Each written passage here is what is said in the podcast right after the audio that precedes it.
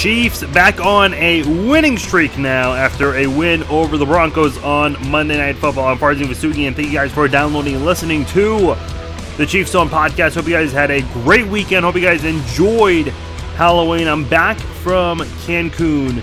Uh, nice vacation there. Did not get a chance to see a lot of the game uh, while flying back. Uh, first of all, I, of, of course, like I, I first of all, people they, they send me tweets saying, "Yes, American Airlines has ESPN. American Airlines doesn't even offer live uh, TV streaming. Southwest does, I know, but others don't. But that's okay. Maybe some of you guys got mixed up with that. Some of you donks probably got that wrong, but that's okay. But I asked on Twitter. I said, "Is there a way to watch on air?" Now I know a lot of times when you're flying with with Wi-Fi Netflix, HBO Go, Hulu, those kinds of streaming services don't work. But the ESPN Watch app does work. Now, of course, I had the worst Wi-Fi. Not not that there's any great airplane Wi-Fi out there, but I, I had the worst airplane Wi-Fi in the history of airplane Wi-Fi's. So I didn't get a chance to see a lot of the game live.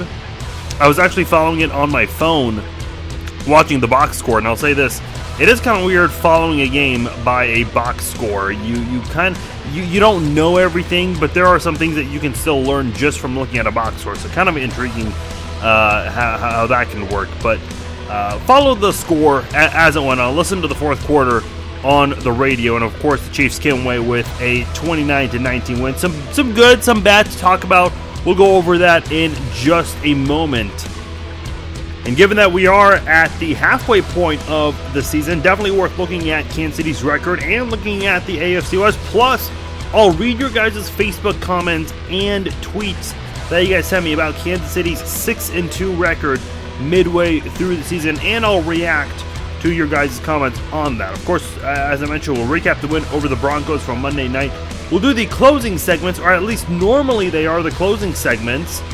We'll go around the NFL out of bounds, and I'll throw my penalty flags. I've got some interesting ones for this podcast. Go over some of the big trades and how they could impact the Chiefs. And as always, I've got my airport slash airplane etiquette rant.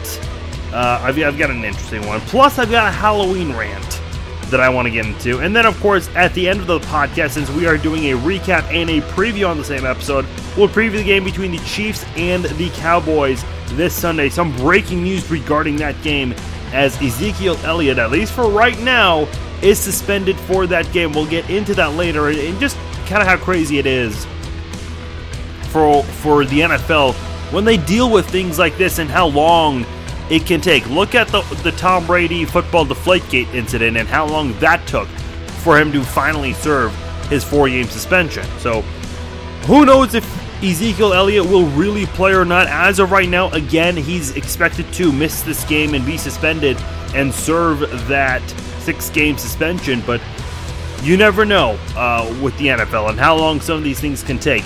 Before the season, this was expected to be Ezekiel Elliott's second game of the year, and now we go from thinking that this Chiefs game could be a second game to now being the first game that he'll miss to serve his suspension. As always, you guys can interact with me on social media, facebook.com slash Farzin Give it a like and follow me on Facebook. Did not do a Facebook Live this week, of course, I was flying during the game, but we'll definitely have one at halftime and after the game this week against the Dallas Cowboys. The Chiefs are going to have a large viewing audience. since This is a late afternoon game on CBS. And then, of course, you guys can follow me on Twitter as well at Farzine21. As I mentioned, I'll read some of your Facebook comments as well as some of your tweets in just a moment. You guys can email me as well, Farzine at FarzineVasugian.com. I mentioned that I was flying back uh, during the game uh, as it happened. The flight was delayed by uh, 30 minutes, unfortunately. It, it, arrived late from, I don't know where it, it was coming from. I, I, went from Cancun to Charlotte and then Charlotte back to Kansas City. And uh, it was nerve wracking knowing that the game was going on and I didn't know what was what was really happening. And of course, I, I as soon as I got the Wi-Fi, instead of trying to watch the game, I wanted to know the score first. I saw it was fourteen nothing, and I said, "Great, I've already missed a lot." And from reading some of the tweets, I, I read something about Jamaal Charles fumbling the football, kind of similar to how we did a couple of years ago. uh, and it was Marcus Peters who came up with the scoop. Uh, a lot of things I learned. A lot of things I learned.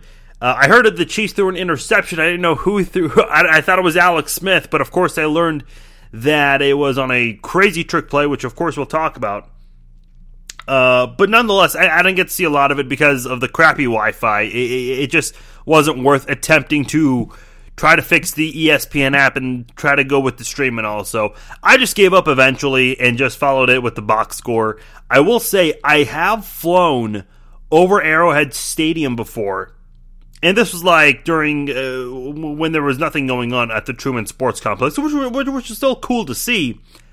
But I knew we were going to see Arrowhead Stadium on the way back. And, and to be clear, cl- this obviously was not right directly above the stadium. This is, of course, around it, of course, with the new regulations and everything since what happened at 9 11. But uh, I knew we were going to pass by, and we flew across from Arrowhead Stadium as the game was happening.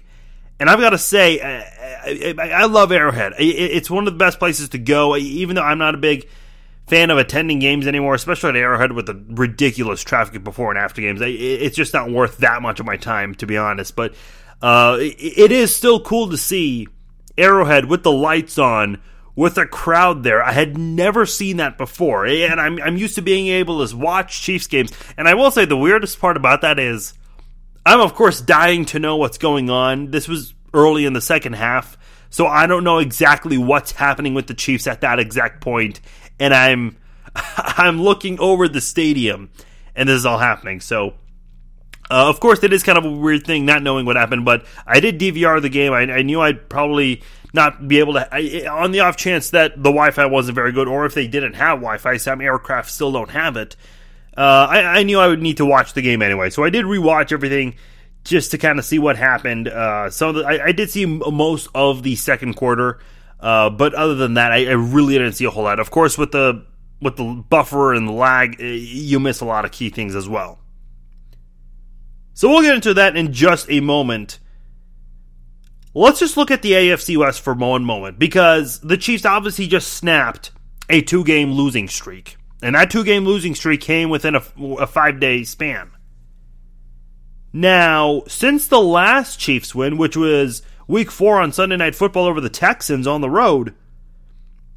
The rest of the AFC West was three and five during Kansas City's last win, during the two game losing streak, essentially, while the losing streak was going on. The Chiefs dropped two consecutive games, and the Broncos could have easily taken the lead in this division, and they didn't. The Raiders started 2 0, and they've dropped five of their last six since. Now, unfortunately, we know which uh, uh, of those six games, which one they actually won. Don't need to go over that so much. But the Broncos, on the other hand, they started 3 and 1. Then they fell to a winless Giants team the same day the Chiefs lost their first game of the season to the Steelers. And then they got shut out by the Chargers 21 0, and then, of course, lost to the Chiefs this past week. The Chargers started 0 4, won 3 in a row, but then that was recently snapped by the Patriots. The Broncos are 3 and 4, the Chargers and the Raiders are both 3 and 5. The Chiefs have a strong 6 and 2 record with a very solid lead in the division, a two and a half game lead over the Broncos and a three game lead over the rest of the division, the Chargers and the Raiders. And we are at the halfway point of the season right now. The Chiefs snapped a rough two game losing streak that occurred in the span of five five days. And for them to be able to snap that against a divisional opponent, that built a gap in the division lead.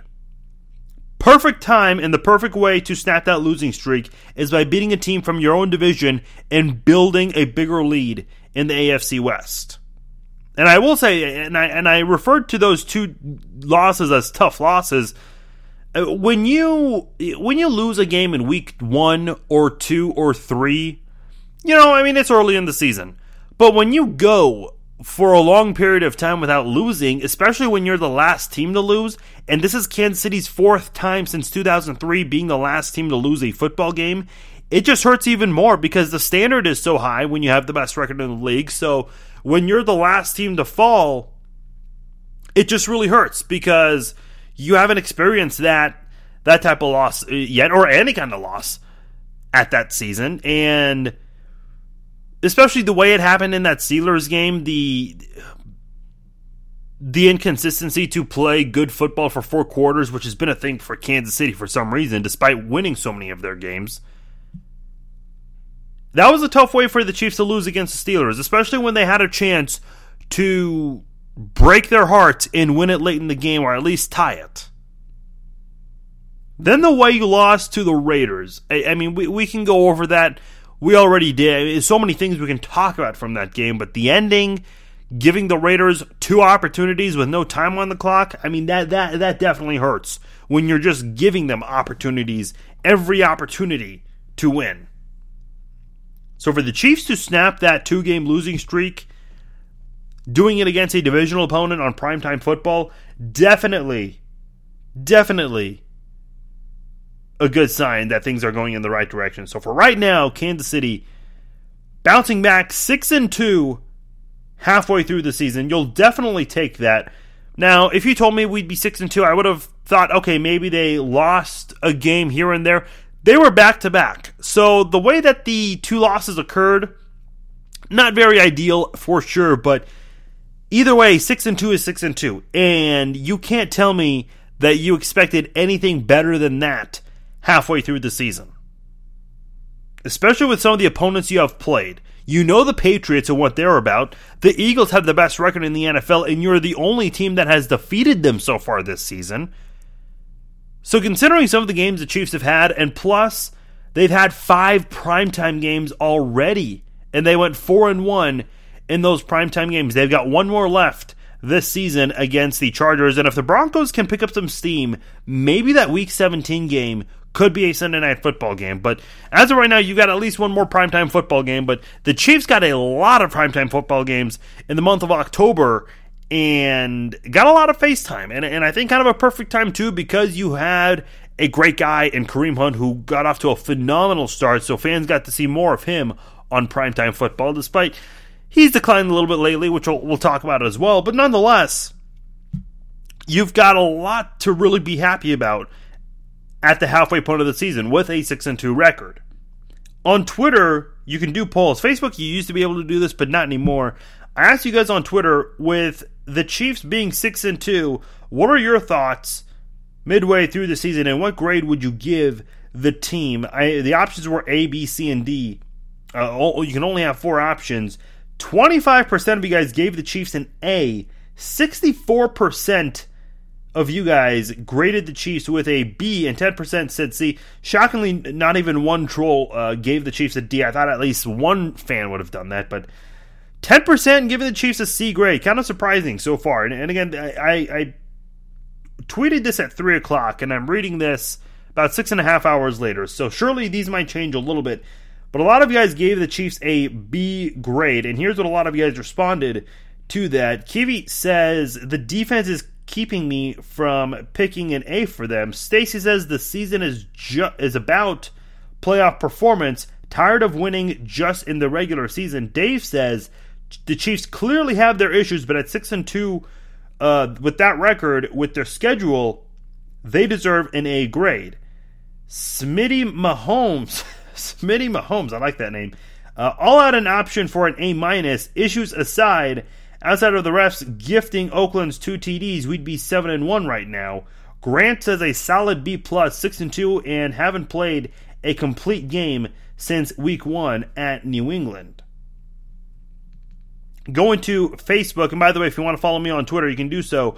Twitter.com slash Farzine21. Follow me on there. If you guys want to interact with me on there, feel free to do so. I always love the interactivity with you guys, so always appreciate you guys uh, sending me tweets, sending me Facebook messages. Uh, a couple of things that I do want to get into. A lot of you guys have been asking a certain question that I do want to get into. I did not mention this before the show, but a lot of you guys have been asking about Tamba Hali, and I'll definitely get into that in just a moment. But uh, I'm always I'm always willing to talk about whatever you guys are talking about. And so I always appreciate the comments on uh, Twitter as well as Facebook. And if you guys want to like my Facebook page, do so facebook.com slash Farzin Vasugian. Here are some of the comments you guys wrote on Facebook. Travis said, I think it's just important for us to show consistency. The last few seasons, we've struggled staying consistent in the second half, and we've seen that a few times this season as well. We got more positives than negatives on this team this year, but we can't keep slipping in games, and we definitely can't continue to rack up silly penalties. Uh, Alec responding to Ross says, I 100% agree with Travis. That's funny. I got him mixed up with Ross Travis. I meant to say Travis. I, I apologize. I said Ross. 100% agree with Ross, but I also think as long as Smith can keep scrambling and gaining yards on his feet, it seems to me when he does that, the offense plays on another level. However, as Travis said, we need consistency. Greg says my midway grade would be a B Lost a few players uh, th- through injury, but holding on. We need to pick up a solid cornerback or safety and get key players back from IR, or else this season could end up with a grade of a D. Uh, Jesse says as long as the offense keeps the consistency going and the defense actually plays good defense, then I think we might have a chance. If the offense can't get its head out of its butt, we may we might be one and done in the playoffs. Chase says, I just hope they become more of a complete team for the remainder of the season. Offense stepped up big time this year, but the defense has failed to meet expectations so far. A couple more comments. Chris says, To be honest, I'm prepared for another postseason letdown, like I do every season. Until proven otherwise, I expect the worst, hope for better results. I'm just tired of the letdown every year. And I, hope I'm pronouncing this correct correctly, either Ina or Ina. We have not dominated. If our offense could score something on all of the fumble recoveries and interceptions, which is all defense we could dominate. Kind of incomplete there. Yeah, hey, like I said before, I, I read these on the spot. I don't read them before or anything because I want to be able to react to them live. Basically, the sense I'm getting from a lot of you guys. Sure, there's always room for improvement, but listen, look at New England against the against the Chargers, and not a very great Chargers team either. Yes, I get it; they had a three game winning streak coming into this game, but the Patriots scored 15 points in the second quarter after trailing seven nothing in the first quarter. So they had a 15 to 7 lead and then the Patriots scored 3 points in the third quarter, 3 in the fourth and the Chargers scored six in the fourth quarter. The Patriots won 21 to 13. So the Patriots, and I don't know exactly how they got to 15. I didn't see the entire game, but just from looking at that box score, and I got to see parts of the game uh, while on vacation. Which, by the way, for some reason in Mexico, they were just showing the AFC West game. They were switching in between the Chargers game and the Raiders game, which I greatly appreciated because, of course, I want to see the AFC West action. But looking at that score right there, you score 15 points in the second quarter, and then the Patriots only came away with three points in each of the last two quarters. So listen, even the best teams, the New England Patriots, like th- this has been the most dominant team in the past nearly 20 years 15 to 20 years, even they find themselves struggling at times against teams that they should probably blow out and dominate.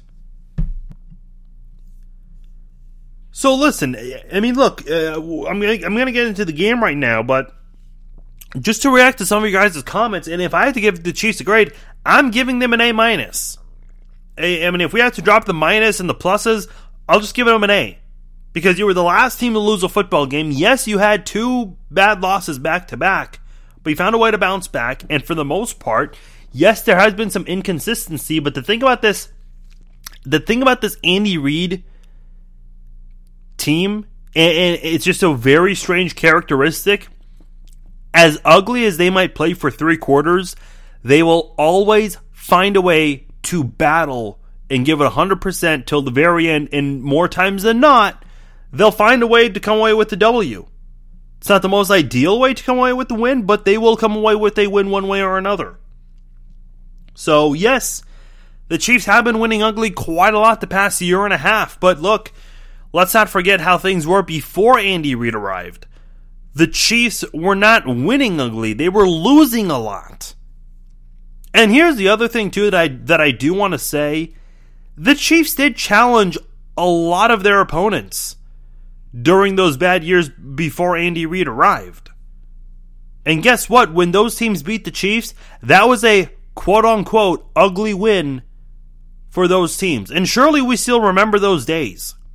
Do you truly think that other teams, when they beat the Chiefs, their fan base said, oh man, what an ugly win that was? No, you take the win. So many players have said this. Wins don't come easy in the National Football League. You always take the win. Why can't the Chiefs put up 42 points on other teams when they did so against the Patriots? Somebody asked a, a kind of an interesting question to me on Twitter, asking why is it that the Chiefs uh, fans are acting like that they just played a really bad game against a really great defense. Listen, the Chiefs scored 42 points on the Patriots on banner night on the NFL kickoff night. Now, yes, I, I understand they are the worst defense, one of the worst defenses in the league. But it's still the Patriots. That was how you kicked off not just week one. It, that was not a week one Sunday game. That was the NFL opener. That was the very first game. And from late Thursday night all the way into the first set of games on Sunday, everyone was just talking about how horrible the Patriots looked and that was because of Kansas City. Kansas City caused the Patriots to look like that, and they caused the media to completely lose their minds like that. So, yes, we can go on and on about how horrible the Patriots defense really is. It's not that impressive to put up 300 yards and a good chunk of points against that Patriots team, despite the fact that the Patriots have been winning most of their games. They're also 6 and 2, but still, for the Chiefs to do that against the Patriots and I think it also has to do more so with the fact that Alex Smith and Kareem Hunt just went off and they had the two best games of their careers. Now Kareem Hunt obviously the he he's that was of course the first of his very very young career, still his rookie season. Alex Smith has been in the league for a long time and no one has ever seen him play like that. So I can understand Chiefs fans wondering where the consistency is. Why isn't it that the Chiefs can't put up this many points like they did against the Patriots. And again, I understand that. Because, yes, again, I'll say it again. That is a horrible Patriots defense, but considering that they are still the New England freaking Patriots, the standards are high. The expectations are always going to be high. Chiefs fans want to see pure dominance from here on out because if you can beat the Patriots like that, the expectation going into every game is that you should be you should win. So Chiefs fans just have that instilled in them after how they looked in the NFL kickoff. Perhaps kind of a spoiled way to look at things because look, there was this talk the, the, the ridiculous amount of talk about how the Patriots were going to go 16 and 0 and they couldn't even win game number 1. And I, again, Using the Patriots as an example against the Chargers, they scored 15 in the second quarter, and then they only came away with field goals the rest of the game. The Chiefs in this football game, starting off 14 nothing, they only scored five field goals the rest of the game. They didn't do anything else when it came to scoring. Now, is that great? No, absolutely not. But a win is a win, guys. And now, look, I'll say this: if I'm a, a, a fan who spent money on a parking pass, on all the expensive food and drinks, and for a ticket, and I d- don't see another touchdown the rest of the way on a Monday night game, sure, it probably disappoints me. It's not the most exciting football game to, to, to attend and or, or even to watch from home. Because if you start a game 14 nothing, you want to score the rest of the way. And by the way, let's not forget, one of them was from a Jamaal Charles fumble scooped up by Marcus Peters. So the Chiefs only had one offensive touchdown in this football game. If you told me the Chiefs had only one offensive touchdown in the game, would not have surprised me because I talked about how great Denver's defense is. But if you told me just one offensive touchdown, I would have been a little concerned and I would have had to ask, man, do we even win this football game with just one offensive touchdown? Fortunately, Trevor Siemian and the rest of the Broncos team, I mean, they gifted the Chiefs with five turnovers in this football game. So, despite committing a couple of turnovers, Kansas City came away with five. So, that certainly helped them come away with a big win in this football game. But overall, offense was alive early in this game moved the ball very well, but then they completely completely went to sleep after a hot start. The defense, they scored the first touchdown of the game, so that gave the Chiefs a lot of momentum. That pumped up the offense. Travis Kelce gets that nice touchdown catch, burning Stewart and making it 20 or excuse me, 14 nothing.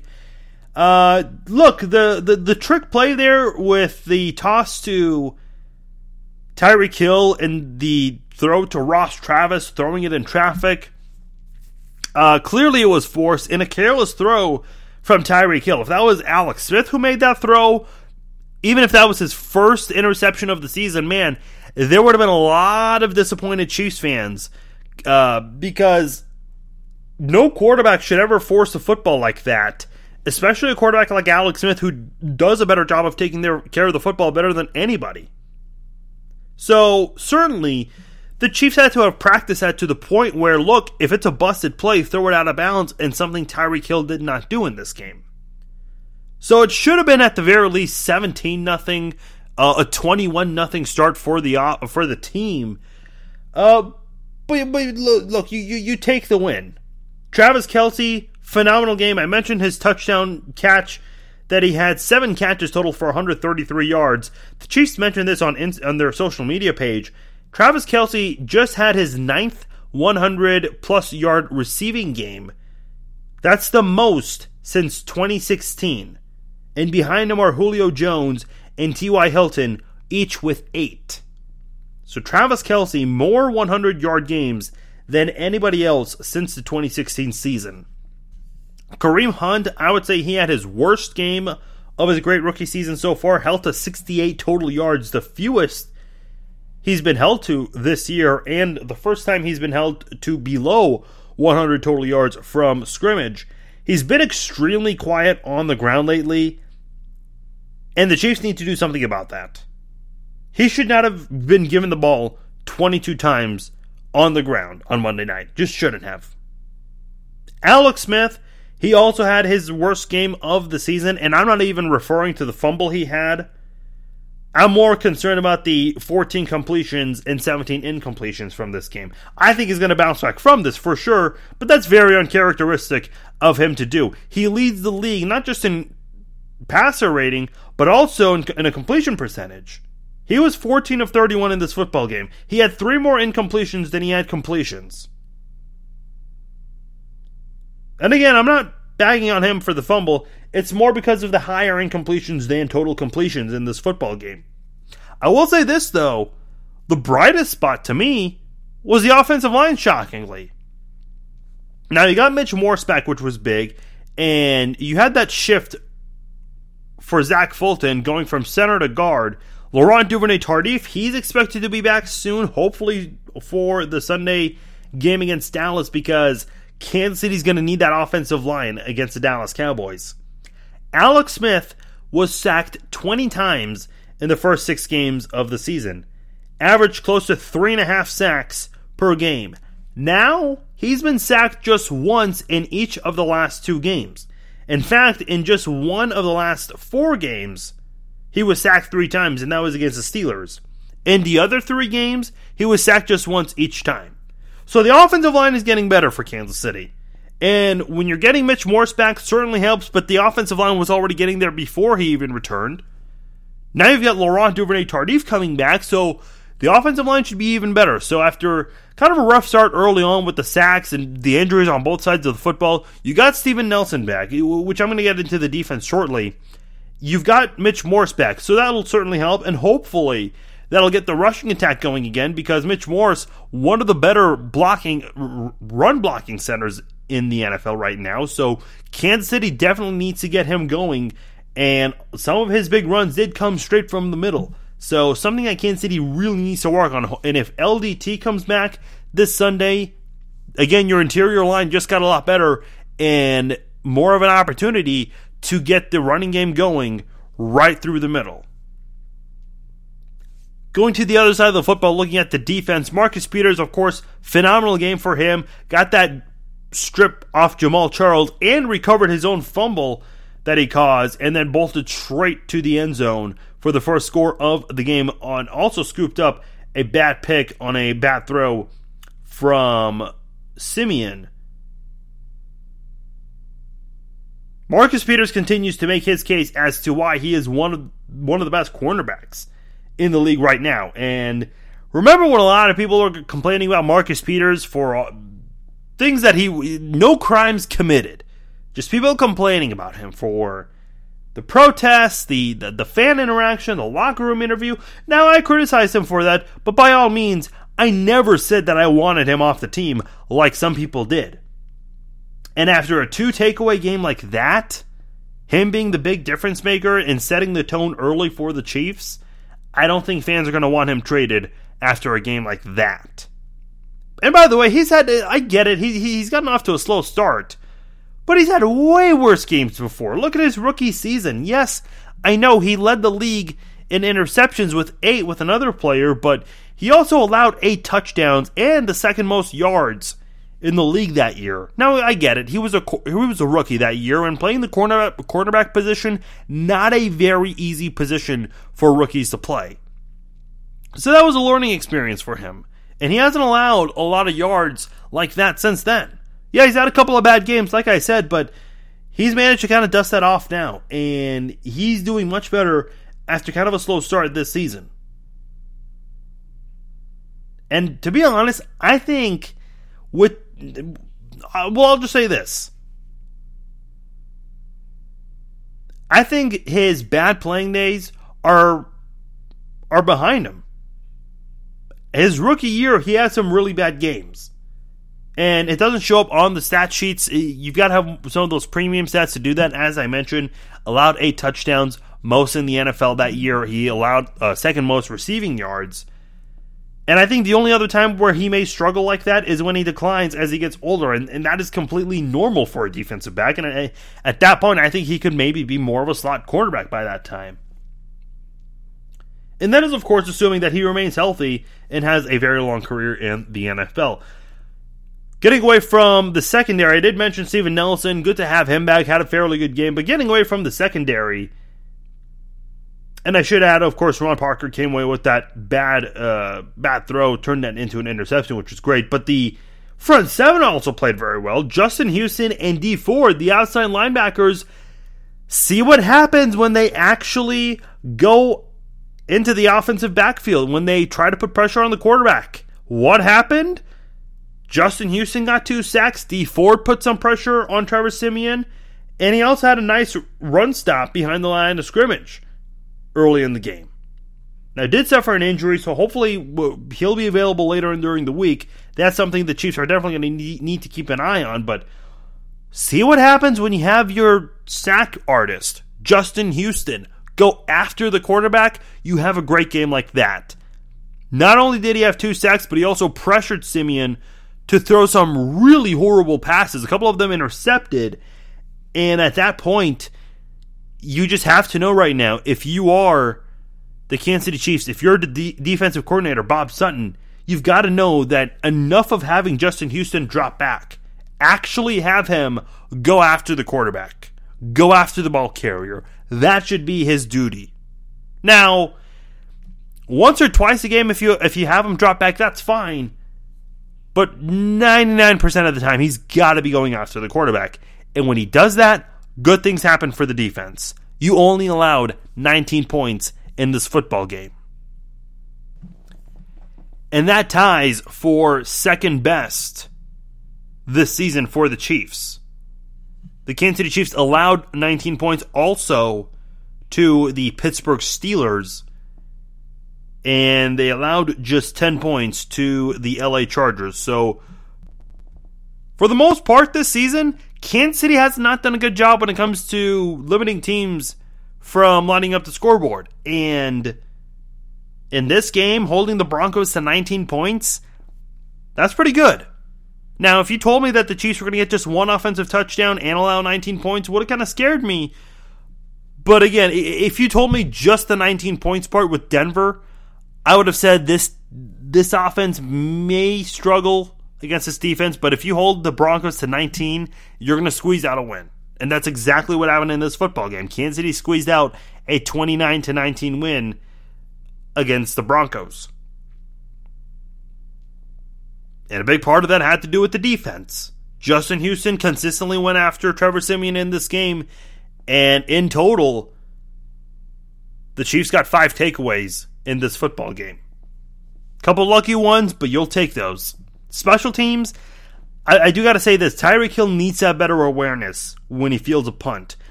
Uh, I can't remember who it was, but a teammate pushed Broncos wide receiver Bennie Fowler into Hill, which everyone thought was a flag, and it wasn't.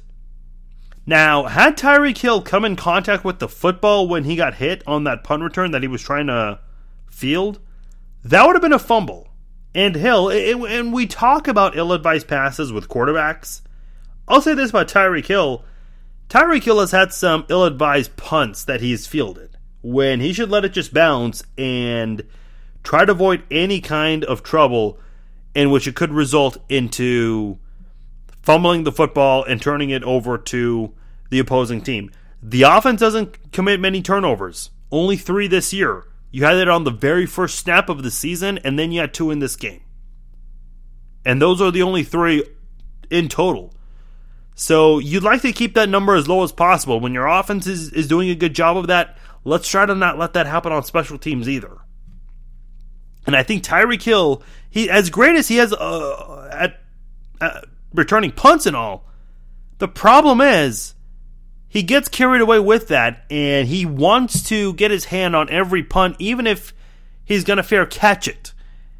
And I just don't think that's right. And I think with Dave Toub as a special teams coordinator, you've got to go over that with him and make sure he does not try to field a punt that could could lead to a fumble and put the team in harm's way and give the opposing team great field position and bring the offense back out after just one play, being on the sidelines. I'll end it on a good note for the special teams unit, though. Harrison Butker, who signed with the team in week four, didn't play the first three games when he was still with the Panthers.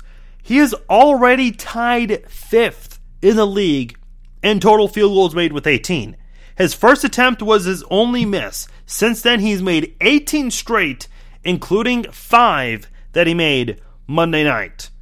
Gotta give Brett Veach and the Chiefs front office a lot of credit for keeping an eye on him and bringing him in at the right time. I know a lot of people were confused when Cairo Santos was let go, but clearly this was the right move made by the Kansas City Chiefs. I do have to complain a little bit about the coaching because, of course, in addition to not being able to consistently play well for four quarters, the Chiefs had 42 seconds on the clock right before halftime in which the Chiefs could have used a timeout to stop the clock, get the ball back, and at least try to get within field goal range with no time with no timeouts. And Andy Reid didn't use that final timeout to give the offense some some some sort of chance to get within field goal range. And I'll tell you why that concerns me. To me, that just that just said Andy Reid was comfortable with what he had there. That tells me that Andy Reid was too complacent at the time. And I think things like that could come back and hurt the Chiefs. And I hate it as a sports fan if I see that my team is getting too complacent. I never want to see a sports team get too, too complacent. The worst thing that a sports team could do is get complacent. Because that tells them that they're feeling good about themselves, they're comfortable, they're in a good spot, and then boom, next thing you know, the worst thing that can happen when you get complacent, it could lead to a big and shocking disappointment to end a season. We saw what happened last year against the Steelers. Certainly not the way the Chiefs wanted the season to end. And I think part of it was because they got complacent. Now look, you had a 14 0 lead in this game. Should have been 17 0, 21 0. The trick play kind of hurt them there. The Chiefs scored just field goals the rest of the way, 5 to be exact. That's still 15 points. The score was 29 to 19. Holding a team to below 20 pretty good, not bad. Scoring 29 points, close to 30, that's not bad either. That's fairly good. Couple turnovers on offense, but look, when you come away with five yourself, it's okay. You'll still be in position to win. And the Chiefs did exactly that. When you quote unquote win ugly, it's okay. It's better to win ugly than to lose. I mentioned what happened before Andy Reid got here. The Chiefs didn't win ugly, they lost a lot. When you win ugly, you simply accept the win and do everything possible to fix the mistakes and get better at them to prevent it from happening next time and preventing it from hurting you when it matters the most down the road. And I'm, of course, referring to a postseason game. Some of you guys expressed your concern about the postseason. You know the Chiefs are great in the regular season, but it's the playoffs that matter the most, of course. The Chiefs scored 105 points off turnovers last season. That was the second best behind Denver's 117. I don't know where the Chiefs would rank this year in that. Those are one of those premium statistics that Pro Football Focus demands thousands of dollars for, which is flat out ridiculous. Surprisingly, though, I think it could be somewhat above league average because of the amount of field goals that the Chiefs are still able to put together off turnovers. If the Chiefs can find a way to turn more of these field goals into touchdowns, oh boy, that could really go a long way for them. Because even though the defense hasn't been great, they do have some bright moments. And I think it would really help this Chiefs defense if the offense can go out there and punch the football into the end zone rather than settle with Harrison Butker field goals. And as great as Harrison Butker is, of 18 straight field goals, I don't care if they're all chip shot field goals. 18 consecutive field goals is no easy task for any kicker. They've got just one job, but it's a very difficult job. If they if they do their job wrong, I mean they're on a short leash, short, short leash, excuse me. If a quarterback throws an incompletion, I mean look, it's just one incompletion. One mistake on special teams can really hurt a football team. And Harrison Butker, after making his first field goal or missing his first field goal, he's made 18 straight. And that's going to make you feel pretty good. So again, you'll take the 29 to 19 win. I'll say it one more time. It's better to win ugly than lose a football game. All right, there's a topic that I do got to address. A lot of you guys have been asking me about this. I've got a lot of questions about this on Facebook and Twitter and in a couple of emails as well. The most common question I've received from people so far during the season is where is Tamba? And, and this has been more so right before week six. Where is Tamba Hali and why hasn't he played with the Chiefs yet? And again, I, have I've even received like people uh, contact me, contacting me on my personal Facebook page asking me this. I mean, look, it's a great question. Unfortunately, I'm going to give a really bad answer, and the answer is I don't know. Now, Tamba Hali, he was placed on the PUP early in the season, and when you're on the PUP, you're not eligible to practice for the first six weeks. You're eligible to play in week seven. And Tamba Hali, he's been known to play through sore knees and, and just deal with a lot of nagging knee problems. But still, again, he's played through them, and that just shows the toughness of Tamba Hali. But a lot of people have been wondering why isn't it that he has not practiced or played yet? He's eligible to practice, but there hasn't been a lot of talk about him practicing. And I see I and I even did a Twitter search of this, just searching his name and searching his uh, Twitter name, and there are a lot of people who are tagging people in the media, people who are actually at Chiefs practices and are around these players way more than I am, and they've they've been asking this, and the media is not responding to any of these questions whatsoever. Now we all know the drama before training camp where Tamba Hali went on that ridiculous Twitter rant complaining about the loss to the Steelers in the playoffs and also the loss in the regular season to the Steelers last year, and considering how he didn't have very many snaps in those two games. And the timing of those complaints were completely weird because training camp was just about to start, and Tamba Hali brings this up roughly, what, six, seven months after that game. So this has been kind of intriguing because we're just left to speculate here. And I have not really commented on this or have speculated anything. I've had thoughts. I I haven't really thought of anything to say. I just thought maybe he wasn't ready and they're they're keeping him out from practicing for now. But some people, so I've re- I've read some of the comments on social media, and a lot of people think that he's being punished because of what he said and did on Twitter with with the social media rant. It, which which by the way was kind of weird because he even went at it with a couple of people in the media. He took shots at Adam Teicher and Bob Fescoe. Uh, I mean, that, that whole thing was just very weird. And then he went into Penn State and just things that had nothing to do. Uh, I mean, the the Joe Paterno and uh, Jerry Sandusky incident. I mean, things that had nothing to do with the Chiefs losing to the Steelers the way they, did. So the the whole Twitter rant was weird, and people are wondering if Hali is being punished and is not having a chance to play because because of that. And I, I, I don't think so. I really don't think that's the the point. I, look, this is this, this is football. All right, I don't care if you're a coach or a player.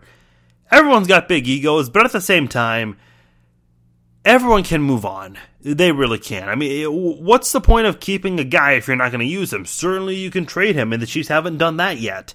So surely, and here's the other thing too if you do bring him back to the active 53 man roster, you have to cut somebody. And obviously, the Chiefs are keeping him on the PUP uh, designated to return because they still believe that he's got some some fuel left in the tank. So, in order to bring him back, you've got to cut somebody. So, they're saving him because they don't want to cut anyone right now. When the time is right, they will bring him back. And they'll they'll be prepared in deciding who they want to cut and let go when they bring him back to the active 53 man roster. So again, I, I, hate to disappoint a lot of you guys who have, who have asked this. Where is Tamba Hali? I mean, the, the, question is, he's there. He's with the team. He was noticed. I, I believe he was in the background of a camera shot on Monday Night Football, and I've noticed him several times on the sidelines there. He's he's been with the team. He, he he's at he's in training. He, listen, if players don't show up for practices, even even if they can't practice, unless they have some sort of excuse, which will normally be noted, they get they get in trouble for that. And Tamba Hali hasn't gotten in trouble because he's been to all the team meetings and all the practices. So listen, Tamba Hali has not been ruled out for the season yet. He will be back at some point this season. When? I don't know. That I can't answer. Given Dee Ford's recent injury, if it could be pretty serious, maybe at that point you could see Tamba Hali return this week. Now, we'll have to, and of course, I'm doing this podcast early because of the timing and everything. So, we don't know exactly the status of Dee Ford for this Sunday afternoon against the Cowboys. We don't know that yet. We'll see. But for right now, he's he's there, and I know he's going to play at some point. The Chiefs, in order to bring him back, they want to make sure that he's number one ready. Number two, if they're going to bring him back, they want to make sure they cut and let go of the right guy, and they don't want to let go of someone kind of similar like Harrison Butker and what he ended up doing down the road with the Chiefs. Surely the Panthers wish they, they kept him instead, but you get the idea. Nonetheless, they want to make sure they let go of the right guy if they bring Tamba Hali to the active 53 man roster. Let's go around the NFL.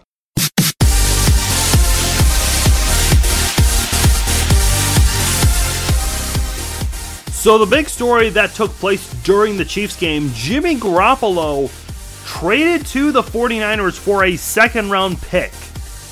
Now, the 49ers have some options. Try things out with Garoppolo the rest of the year they don't like what they see in him, maybe make another attempt at trying to snag Kirk Cousins. Perhaps that could be an option. They'll likely have a high draft pick, so they can always consider drafting someone. But when you when you give up a second round pick, it almost feels like you spent two draft picks just for a quarterback. So when you invest a second round draft pick, especially a draft pick that's going to be very high, almost up there right behind the end of the first round, you hope you're investing in a really good quarterback. There's always been talk that Jimmy Garoppolo could start in the NFL. But listen, you saw the Patriots benefit from gaining a second round pick for Matt Cassel. Trevor Siemian and what he did just because he backed up Peyton Manning and filled in for him, that that didn't lead to success down the road. So I'm not so sure if I'm sold on Jimmy Garoppolo. Even if he's to try to flourish under Kyle Shanahan's system, I still don't think that's to work out well for the 49ers. And by the way, I get he was to be a backup with the Patriots and now he's a starter, but look, it sucks that he went from 6 and 2 to 0 and 8. What a slap in the face that is.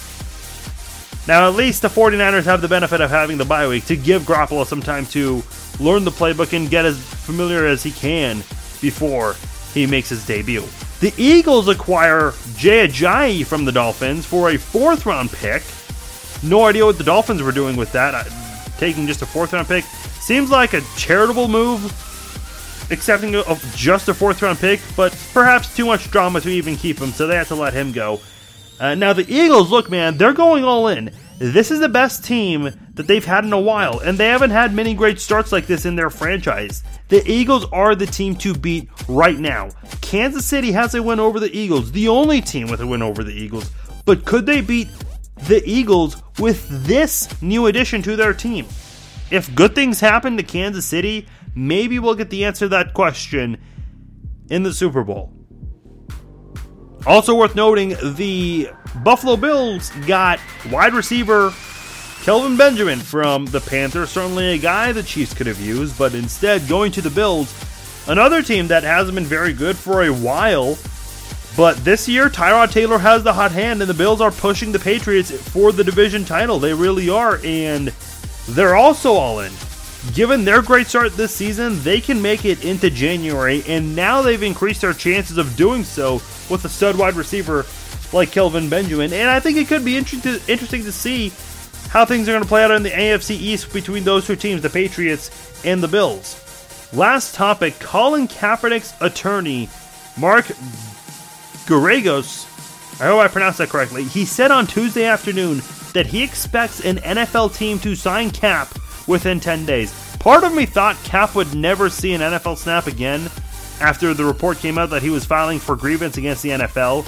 It, and I'll say this right now Kaepernick, the report of him expected to be signed within 10 days. I know the NFL ratings have gone down, but short term only, I'll tell you what is going to boost the ratings. If Colin Kaepernick signs with a team, and if it's announced that he's going to start, or at least there's a promise made that he would see some playing time on the field, NFL ratings for that game would skyrocket. It would just be short term. But listen, if it's a CBS or Fox game, CBS or Fox would do everything to make sure that this is shown in as many markets possible. And for those that aren't able to see it, I guarantee you, highlight videos online of Cap playing would be some of the most watched sports videos ever that's uploaded on the internet. I don't care what your stance is on Colin Kaepernick or on the protests or where you fall on all of this stuff politically. Everyone's going to want to see Colin Kaepernick. They want to see him either succeed or they want to see him fail. Ratings for whatever team Colin Kaepernick plays for will skyrocket. It's only going to be short term, but that'll definitely boost the ratings for the time being. Let's go out of bounds.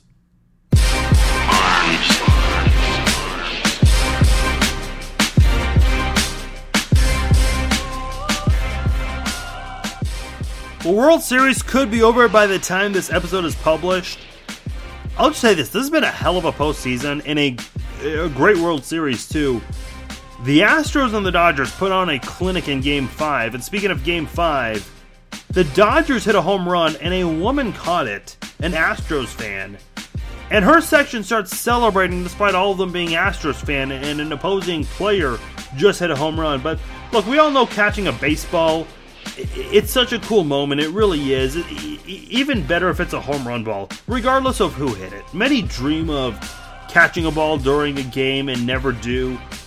But a man sitting two seats from the woman, to, to her right, grabs the baseball from her and throws it onto the field. Now, it turned out he was actually the brother in law of that woman, and the husband who was in between them, he tried to prevent him from grabbing it from her, almost like he knew what the brother was going to do. And once he grabbed it and threw it on the field, the look on the woman's face was epic when he threw it. She looked absolutely disgusted that it happened.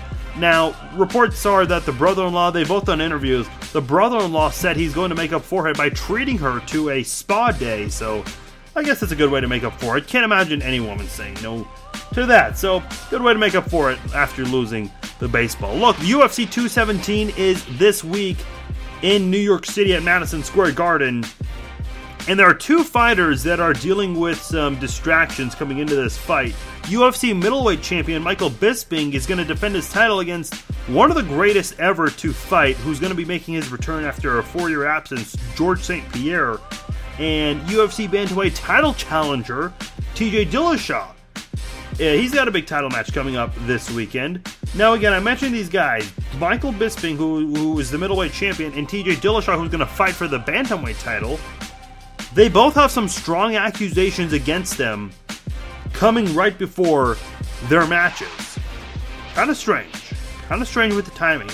Bisping is being accused of choking a guy at a gym, and the report says Bisping took over a weight bench that someone was still using and the argument went on the, from there. Bisping says there are a lot of inaccuracies from this report, and that this the timing of it is weird because this had happened weeks ago.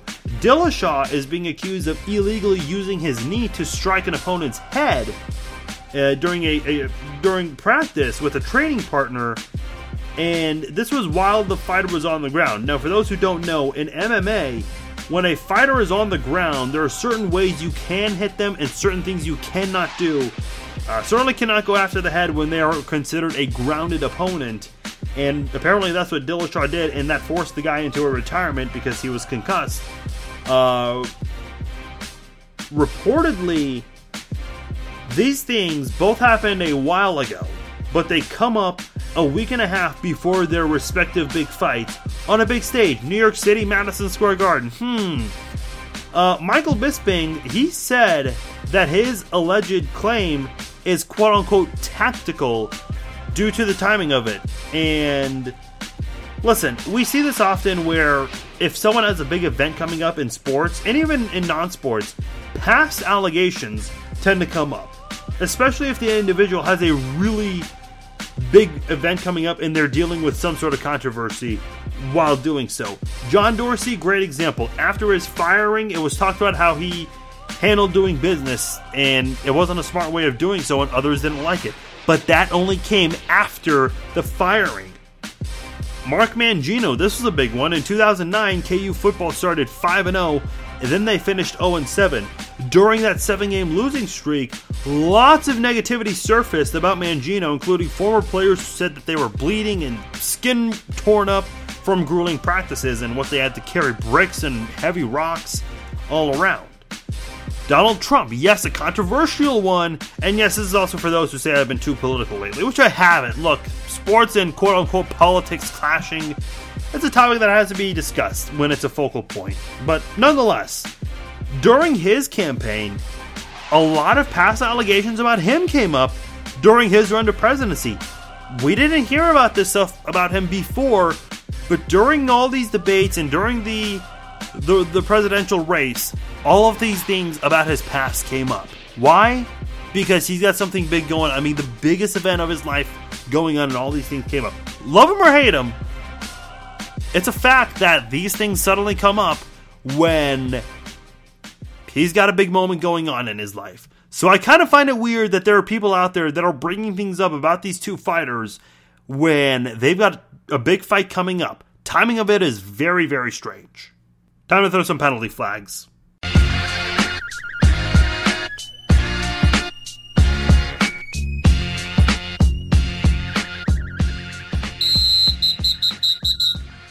We talked about a lot of the trades that went down. There was one trade that was also agreed upon. The Bengals agreed to trade quarterback AJ McCarron to the Cleveland Browns, but according to Adam Schefter, the Bengals notified the league about this trade at 3:55 p.m. Eastern Standard Time. Remember, the trade deadline is at 4 o'clock. The Browns informed the league right after the deadline, right after 4 p.m. Eastern Standard Time, and because of that, they could not get AJ McCarron. How do you do that?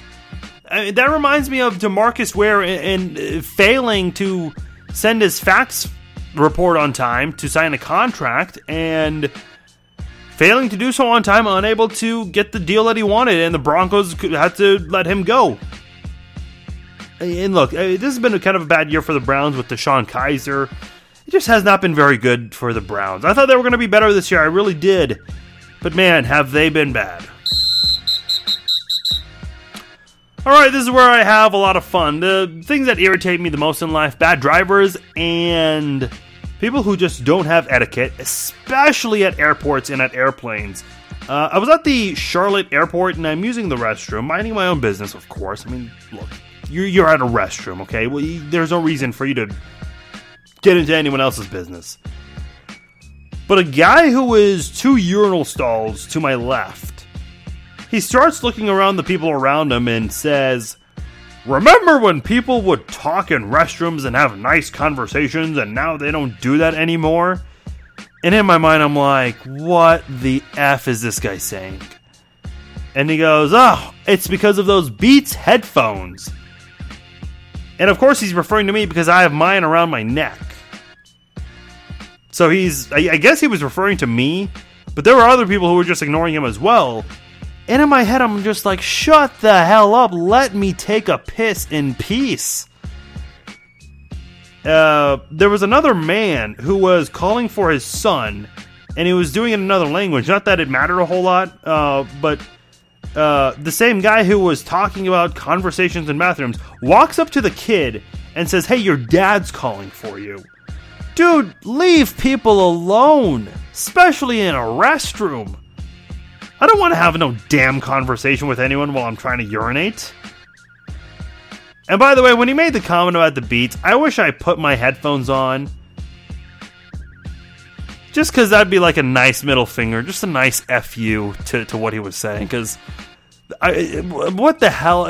I'm trying to take a piss, dude. Shut up. Speaking of shutting up, or at least the complete opposite of it, parents, this is your fault. If a kid rings the doorbell multiple times on Halloween and they scream over candy, they should also have the ability to say thank you once candy is handed out to them. Parents, if your kid knows how to scream and yell and for whatever reason feel the need to knock multiple times on a door, and if they can't say the two most goddamn easiest words in the history of the English language, which is thank you, then you suck as a parent.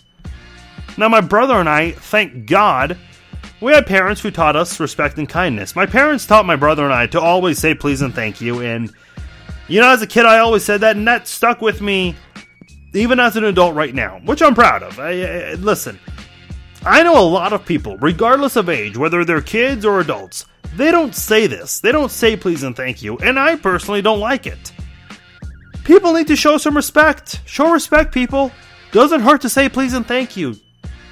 Quick, just a couple words. If you don't say this, start saying it. Especially if it's people you see on a consistent basis, like your family, coworkers, teachers, classmates. And even if it's people that you barely see, like a server at a restaurant, start using please and thank you. You'll be surprised at how much better service you'll get from most servers compared to most other people at a restaurant. Because not many people use those words. A server will come visit you more often than they'll visit other people if you just show some respect. Say please, thank you. I mean, it doesn't really hurt. Trust me. Goes a long way, it really does. I mean, I always say, hey, uh, I'll have, you know, th- this burger, please. Anytime I'm ordering food, always, I, I always use please. And, I, and, it's not that I think about using it, it, it just comes naturally for me because I've always done it since I was a kid.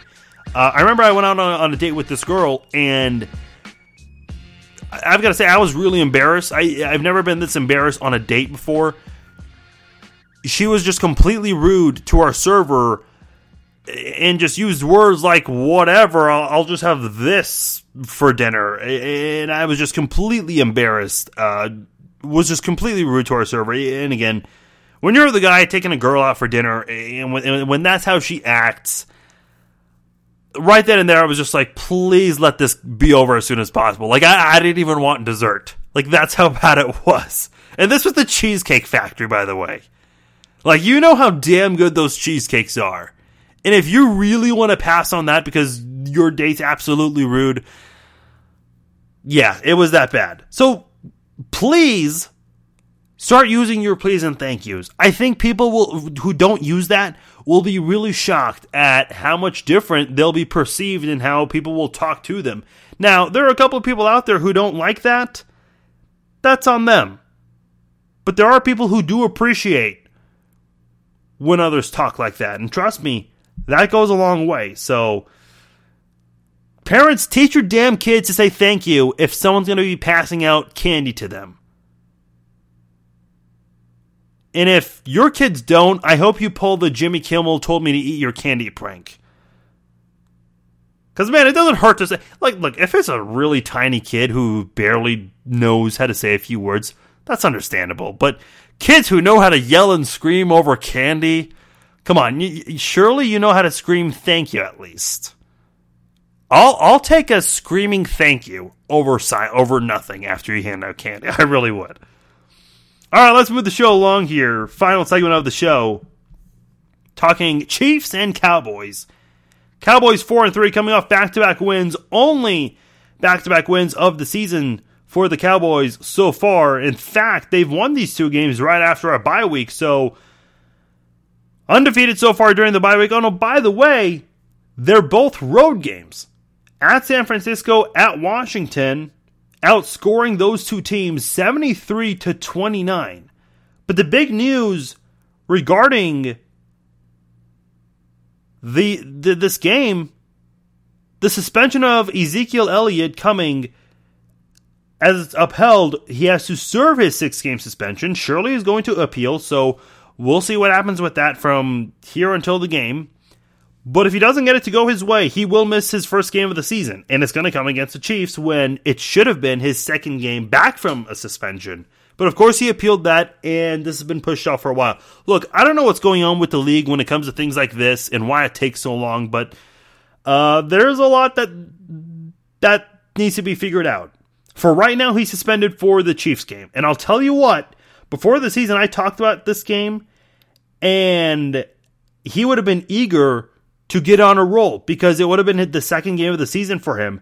Now, he, for right now, is not going to be available, and the Chiefs and their horrid run stopping defense may dodge a big bullet here and likely won't have to face him on Sunday. And I'm going to read you some Ezekiel Elliott numbers Here's how much of an impact this will make on the game. He's rushed for 100 or more yards in each of the last three games. He's run to the end zone twice each of the last two games, which uh, of course explains the back-to-back wins. He also, by the way, had one catch for 72 yards. That was translated into a touchdown in one of those two games. The Cowboys have handed him the ball 88 times. 88! Tony Gonzalez's number 88 times in the last three games. That's nearly 30 carries per game. Without him, the Cowboys will have to rely on Alfred Morris, who has 103 yards off 13 carries, and Darren McFadden, who hasn't touched the ball yet this year. And by the way, Elliott is third in rushing with 690. So let's quickly look at Dak Prescott. In the last seven home games, Prescott has thrown for 1,758 yards, 14 touchdowns, just two picks, and a rating of 110. He's had three straight games prior to the last one in which he had three touchdowns in each of them. That was snapped as he had zero against the Redskins and a very quiet performance from him, despite the offense still putting up, or not the offense, but the whole team, I should say, because they had a defensive touchdown, putting up 33 points. Now, this season, Dak has 14 touchdowns and four picks on the year, throwing for 1,569 yards, and he has a rating of 96.6. Looking at the passing game, not the greatest this year, even though they've got a guy who's been one of the best wide receivers in the game, but hasn't been the case this year. Former Big 12 standout in Oklahoma State Hokie, Dez Bryant, he's just been a little above average, I'd say. 32 catches, 366 yards with four touchdowns. Jason Witten, longtime tight end there, has 34 catches as the team leader and 314 yards with three touchdown grabs. Outside of that, look, I mean, the Cowboys don't have a lot of great pass catchers. In fact, they only have six players with eight or more catches. The rest have one or two. The Chiefs have nine players with seven or more catches. The other three are Ross Travis, who has three, and then Anthony Sherman and Akeem Hunt, who each have one. The Cowboys have very limited targets to work with through the air. They're ranked 22nd in passing for a reason. They're 11th in total offense, and a big part of that is because of that great rushing attack they have with Ezekiel Elliott. But without him, what is this offense going to do? This offense is ranked second in rushing, but without Ezekiel Elliott, especially with a weak run stopping defense, maybe Kansas City could look like a good run stopping defense. Because Alfred Morris, yeah, sure, he's got great numbers, but as a backup, as a down for down guy, maybe it's going to cause some problems for the Cowboys. And I think that's going to put a lot of pressure on Prescott in that 22nd ranked passing offense to do well. And listen, after that smart game plan of having Justin Houston go after the quarterback rather than drop back occasionally, Houston is is set to have a big game, especially when he faces right tackle La'el Collins, who has been very bad this year, despite the rest of the offensive line being very good for the Cowboys. The Cowboys are fifth in scoring with 28.3 points per game, and again, part of that has to do with the 73 points they had in the last two weeks. And Ezekiel Elliott had a big hand in helping the Cowboys score those 73 points. This week, that stat will be put to the test even against a team like the Chiefs, allowing 22 and a half points per game. Especially without Ezekiel Elliott. Justin Houston did great against a struggling right tackle against the Broncos. That's a huge reason why Denver only scored 19 in that game. Expect something similar to happen in this game against the Cowboys. They're not going to put up big numbers like they've done each of the last two games. The Cowboys defense, they rank ninth in total defense, 12th against the pass, and they're right in the middle of the league when it comes to stopping the run. They're 20th in points allowed, though. A big part of their success on defense when they do have success, Demarcus Lawrence, one of the big reasons why they've been so good, or at least have some flashes, he leads the league with 10.5 sacks. David Irving has just seven tackles on the year, but five sacks, go figure. And then Tyrone Crawford has four. And by the way, the Cowboys are fifth in the league in total sacks with 25. And of course, you know Kansas City's offensive line I mentioned, they've been getting better lately. And three of the last four games they they've had just one sack allowed. So how are they going to do in a game like this where they're going to be facing a very good defensive front seven in the Dallas Cowboys? And by the way, looking at Lawrence, he's got three forced fumbles, two of them recovered. Jaylon Smith has two forced fumbles while leading the team in tackles with 47. But the Cowboys, as a team, only have three interceptions this year. Now, perhaps the Cowboys will get to Alex Smith in this game a couple of times. I think the Chiefs' offensive line could struggle a bit in this game, but maybe not too much. They've gotten better. Mitch Morse is back. LDT should be back in this game.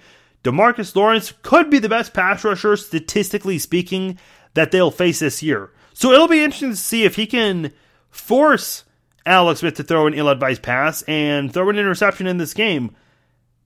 Obviously, Alex Smith, who is the only one who has yet to throw an interception after eight games, He's thrown 16 touchdown passes. Very impressive so far. The Chiefs are coming off a game where they faced Von Miller and Shane Ray. I know Houston's defense got banged up, but Jadeveon Clowney certainly is no easy guy to escape from, and he was available all, all game long. Melvin Ingram and Joey Bosa from the Chargers. Uh, the Chiefs faced them. In fact, the Chiefs struggle against those guys. Ingram got three sacks on Smith. Bosa got there once, and still wasn't enough to pressure Smith to the point in which he would throw a pick. So, listen, yes, Lawrence is the best guy that they'll face this year in terms of just statistically speaking with with a pass rusher.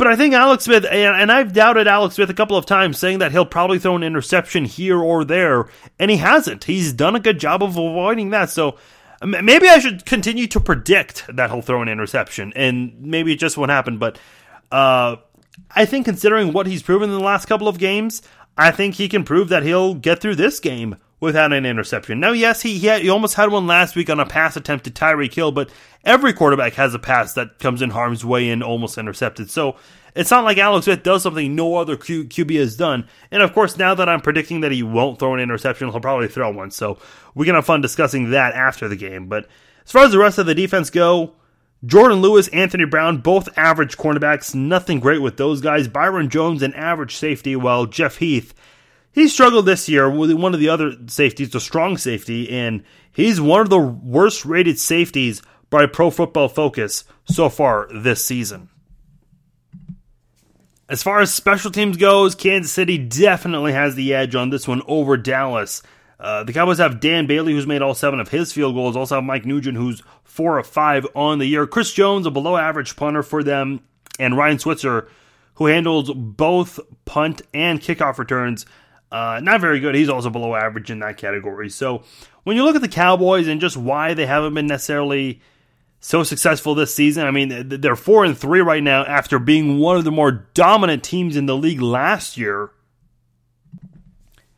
At one point this season, they did lose three of four games, and right now they've got a two-game winning streak going. So and here's the thing I'll say. I mean, I don't think they played any quality opponents there with the 49ers and the Redskins. No secret about that. So, Kansas City coming in, we know Kansas City, what they're capable of. Of course, one of the highest scoring offenses in the NFL, one of the better special teams units in the NFL. And defensively, they, they're not very good, but they've got some playmakers who can definitely make a difference. And I think when you look at the Broncos game and what the Chiefs could do in that game to carry that over to this week's game? Well, I mentioned it. Justin Houston. He's going to be facing a very bad tackle in Collins, and I think that's a great opportunity for the Chiefs to continue with that game plan. That's the game plan you've got to have with Justin Houston, not the whole drop back in coverage. Maybe you do it once or twice a game with him, that's fine. But 99% of the time, he's got to be going after the quarterback. And I think by doing so, that's going to do a lot of damage on Dak Prescott and the entire Cowboys offense and the team. And I think that's going to be a difference maker. The number one difference maker to me is going to be Ezekiel Elliott's absence. That's a huge one right there. If he does play, and I'll just say this now, I do think Ezekiel Elliott does run for 200 yards on Kansas City's defense. I really think he could have that great of a game. And I think by then, that would be enough for the Cowboys to beat the Chiefs. But as long as Ezekiel Elliott is suspended, this Dallas offense is going to struggle. I, this was a matchup that I thought would have been very exciting coming into this game. But right now, I think Justin Houston has every reason to have a really great day against Collins and go out there and take Dak Prescott to the ground a couple of times. So, so I think Kansas City could have a very good game defensively. And at that point, they're going to come up with some ill advised interceptions. So they'll force those ill advised passes and come away with picks. And hopefully at that point, the offense has got to find a way to turn those field goals from the points off turnovers into touchdowns. You've got to find a way to do more of that because if you do that, this could be a three possession game by the time the final score is out there. So for me, number one key is for Justin Houston to beat Collins and get after Dak Prescott. The next biggest one, and I think with the really bad secondary that Dallas has, connect with your receivers. Alex Smith missed Tyreek Hill on a wide open play that could have easily been a touchdown pass. And Alex Smith generally has done a good job connecting with Tyreek Hill on those long bombs where he's able to find him wide open. And even then, when Alex Smith is in, when he's making the motion to throw, Tyreek Hill is not quite wide open yet, but Alex Smith knows he's going to get open and that he's just going to fly by that cornerback and get w- wide open to get the pass, and he's not going to have anyone ahead of him. So I think those kinds of plays right there, you're going to see Alex Smith do more of that, especially against this weak secondary. The other key, of course, on the offense, and of course, it goes without saying, Travis Kelce. I mentioned this earlier. He has nine games since 2016 with 100 plus yards receiving. And that's the most out of any player during that time span since the beginning of the 2016 season. So keep that going with Travis Kelce. So statistically speaking, he's clearly the best pass catcher in the game right now. Not just the best tight end, but he's up there as the best pass catcher if he's consistently getting these 100 yard receiving games. No one else has had as many as he had since the start of 2016. So keep that going with your offense. The Chiefs have some great playmakers in Travis Kelce and Tyreek Hill. And because of the distraction that those two have caused for defenses when they're so attracted to them, they forget about Kareem Hunt. They forget about Albert Wilson and De'Anthony Thomas. And that's allowed those guys to make some plays as well this year for the Chiefs. So continue to do that with your dynamic offense. Keep things going with Tyreek Hill. Continue to use him as a decoy on certain plays. And maybe even let him take a football when teams expect it to lace, when teams expect him to be a decoy when he actually does get the football. The thing that I love about Andy Reid's style of coaching, especially with an offense, he knows when to bring out the right plays and when to throw off a defense. So with his play calls, and I know that's something that he's been criticized for a lot lately, hasn't been criticized for that this year, really. You haven't heard people really talk about that, and that's something I've not talked about either. The play calls have been pretty good, I think, for the offense this season, and I think they've got to continue to roll the ball with that right there. Now, uh, something they've struggled with before, definitely got to get Kareem Hunt rolling on the ground. He's been great at that this season, but very quiet the last couple of games with that. From starting the Steelers game, he's rushed for 21 yards. Then he had 87 against the Raiders and then 46 off 22 carries against the Broncos, which is certainly not a very good number to have there. So get Kareem Hunt back on track with the rushing attack because he put up some ridiculous numbers early on, of course. Had 148 yards on the ground against the Patriots, 172 against the Chargers, 101 against the Redskins, 107 against the uh, Houston Texans. So we haven't seen much of that from him lately. Yes, he has had 100 yards from scrimmage in every game he's played so far this year, with the exception of the most recent one on Monday night against the Broncos, which is, again, okay because the Chiefs still won that game. It was a two possession game. But he's got to have a big impact. And I think Chiefs fans, because of just the story he's had and how great he's been, you want to see him stay in the lead for most rushing yards. Le'Veon Bell's right behind him, just a couple of yards away. So hopefully the Chiefs can find a way to keep him leading. And not that it's the end of the season if if Le'Veon Bell surpasses him, but I think Chiefs fans really want to see a rushing champion. They really do. And if they can get the ball rolling against a Dallas team that I think is going to struggle because of time of possession, I think that's going to play a big role in this football game. That's definitely going to help Kansas City's case. And fatigue is eventually going to play a role against this De- uh, Dallas defense, and that'll allow Kareem Hunt to take over like he usually does late in the second half. So here's my prediction here. I think Kansas City finds a way to move the football against this defense. They don't allow a lot of yards, but they they do allow a lot of points. And I think with this offense that you have, Kansas City will find ways to move the football, move the change, and get close to the end zone and hopefully punch it in against this Dallas defense. They've allowed a lot of points, so I think it's certainly possible that they can turn those field goals more into touchdowns in this football game. I've got the Chiefs winning in this one. I, I think they put up four touchdowns and a couple of field goals, so I'll give it to them. I think they're going to score 34 points. And with the offense being very limited, if they are without Ezekiel Elliott, I think Kansas City, that defense, especially Justin Houston being a key, and I I really hope Chris Jones can also come out of nowhere and, and have a big game. It's been a while since he's had a big game. That right tackle just isn't very good for the Cowboys, La'el Collins. So Justin Houston's got to have a really big game to put them in position to constantly have three and outs and give Kansas City an opportunity to really just take over this football game. I think it's going to be more one-sided than a lot of people will think. I know because it's a 3:25 p.m. game, it's a late afternoon game. You don't have a lot of late afternoon games, so there's going to be a wide audience for this. And I think because of what Kansas City has, it's going to be a disappointing game for a lot of people to watch. So I think Kansas City wins this game 34 to 17 in this one. I think they're going to take care of business and come away with a few more points in the second half to seal the deal and move on to 7 and 2 going into the bye week. So 34 17, my prediction. The Chiefs getting out of Jerry's world and going into the bye week with a 7 and 2 record. That'll do it for this episode of the Chiefs Zone Podcast. I'm Farzin Vousoughian. Thank you guys, as always, for downloading and listening to the Chiefs Zone Podcast. You guys know the social media, facebook.com slash Farzin. Like my page, follow me on there. You guys can also follow me on Twitter at Farzin21. Email me, farzin at farzinvousoughian.com. You guys can subscribe to the podcast on iTunes and Google Play. Share it on social media. Let a friend know about it. Helps the podcast. Greatly appreciate it if you guys can do that.